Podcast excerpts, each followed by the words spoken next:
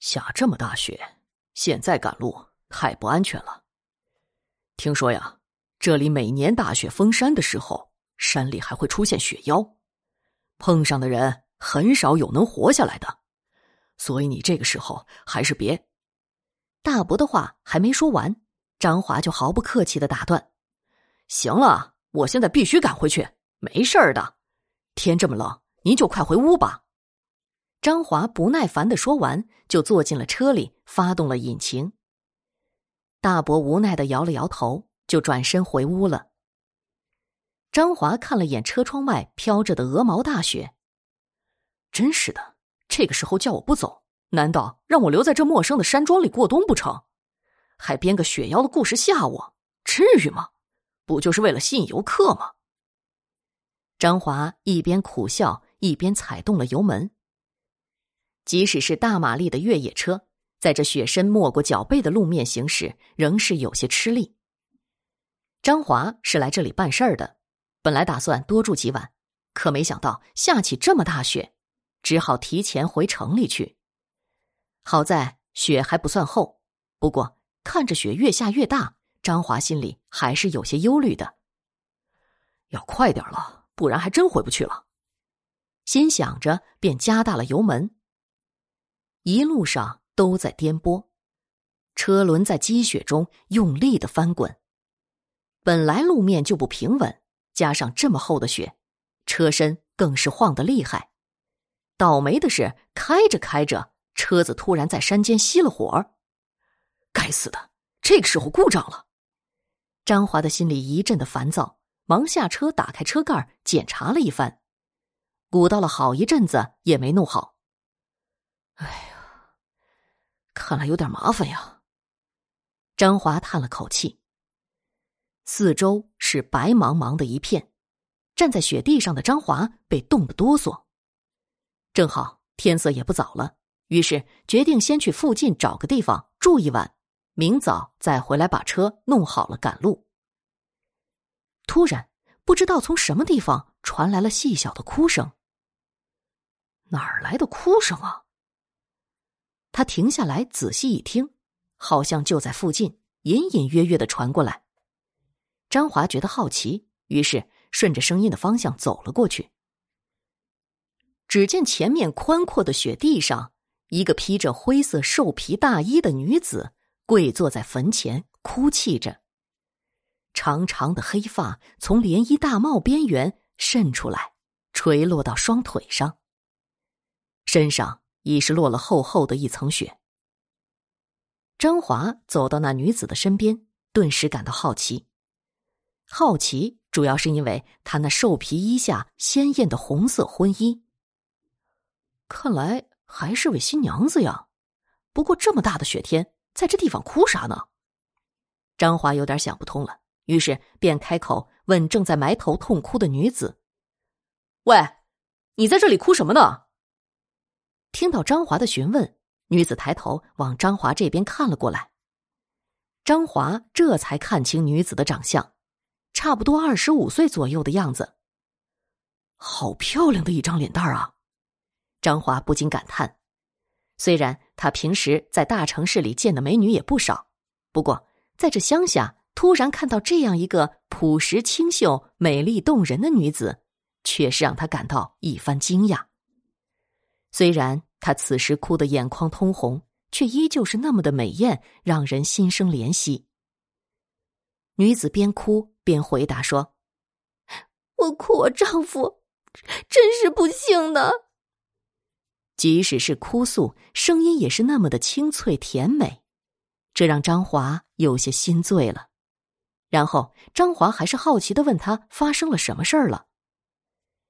女子哭了几声，又接着说。我跟我丈夫在昨天拜了堂，晚上准备洞房的，没想到他却突然跑没了影儿。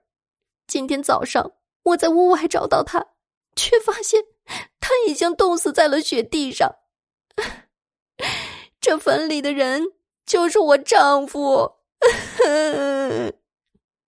说完，女子又大哭了起来。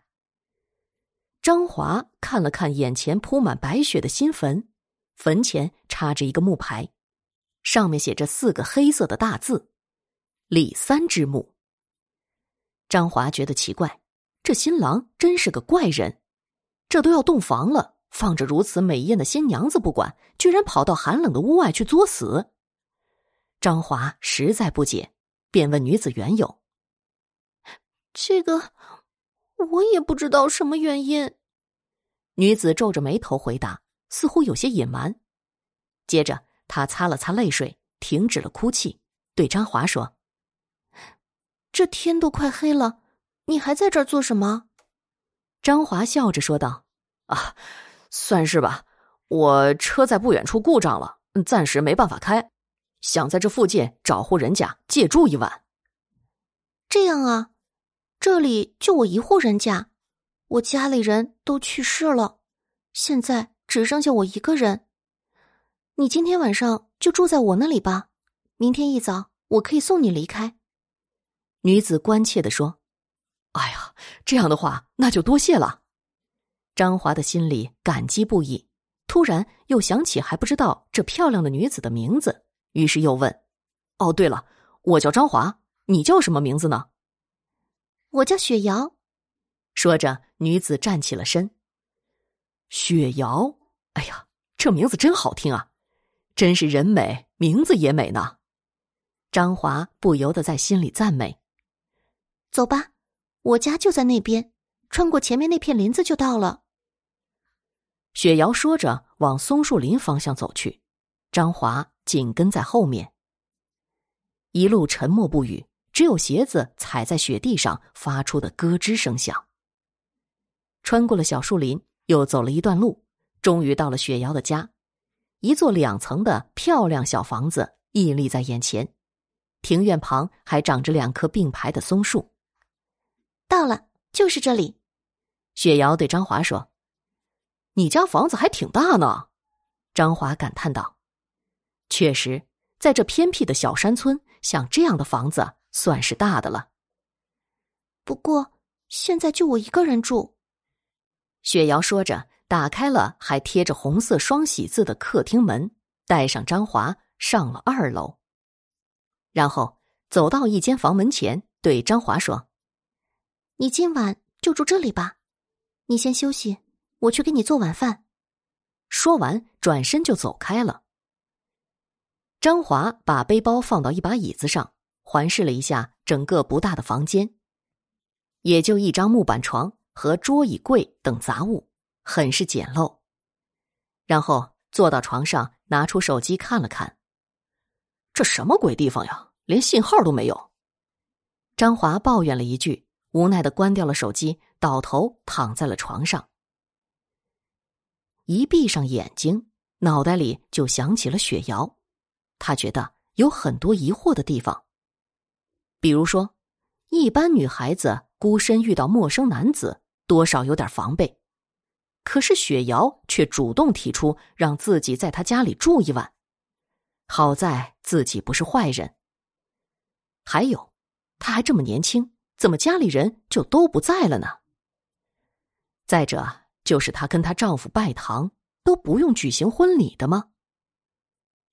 雪瑶说了，这附近没有别的人家，自己也没家人，而且这大雪天的，在这地方不像是举办了婚礼的样子呀。虽然满脑子的疑惑，但是面对陌生的雪瑶，自己也不方便多问。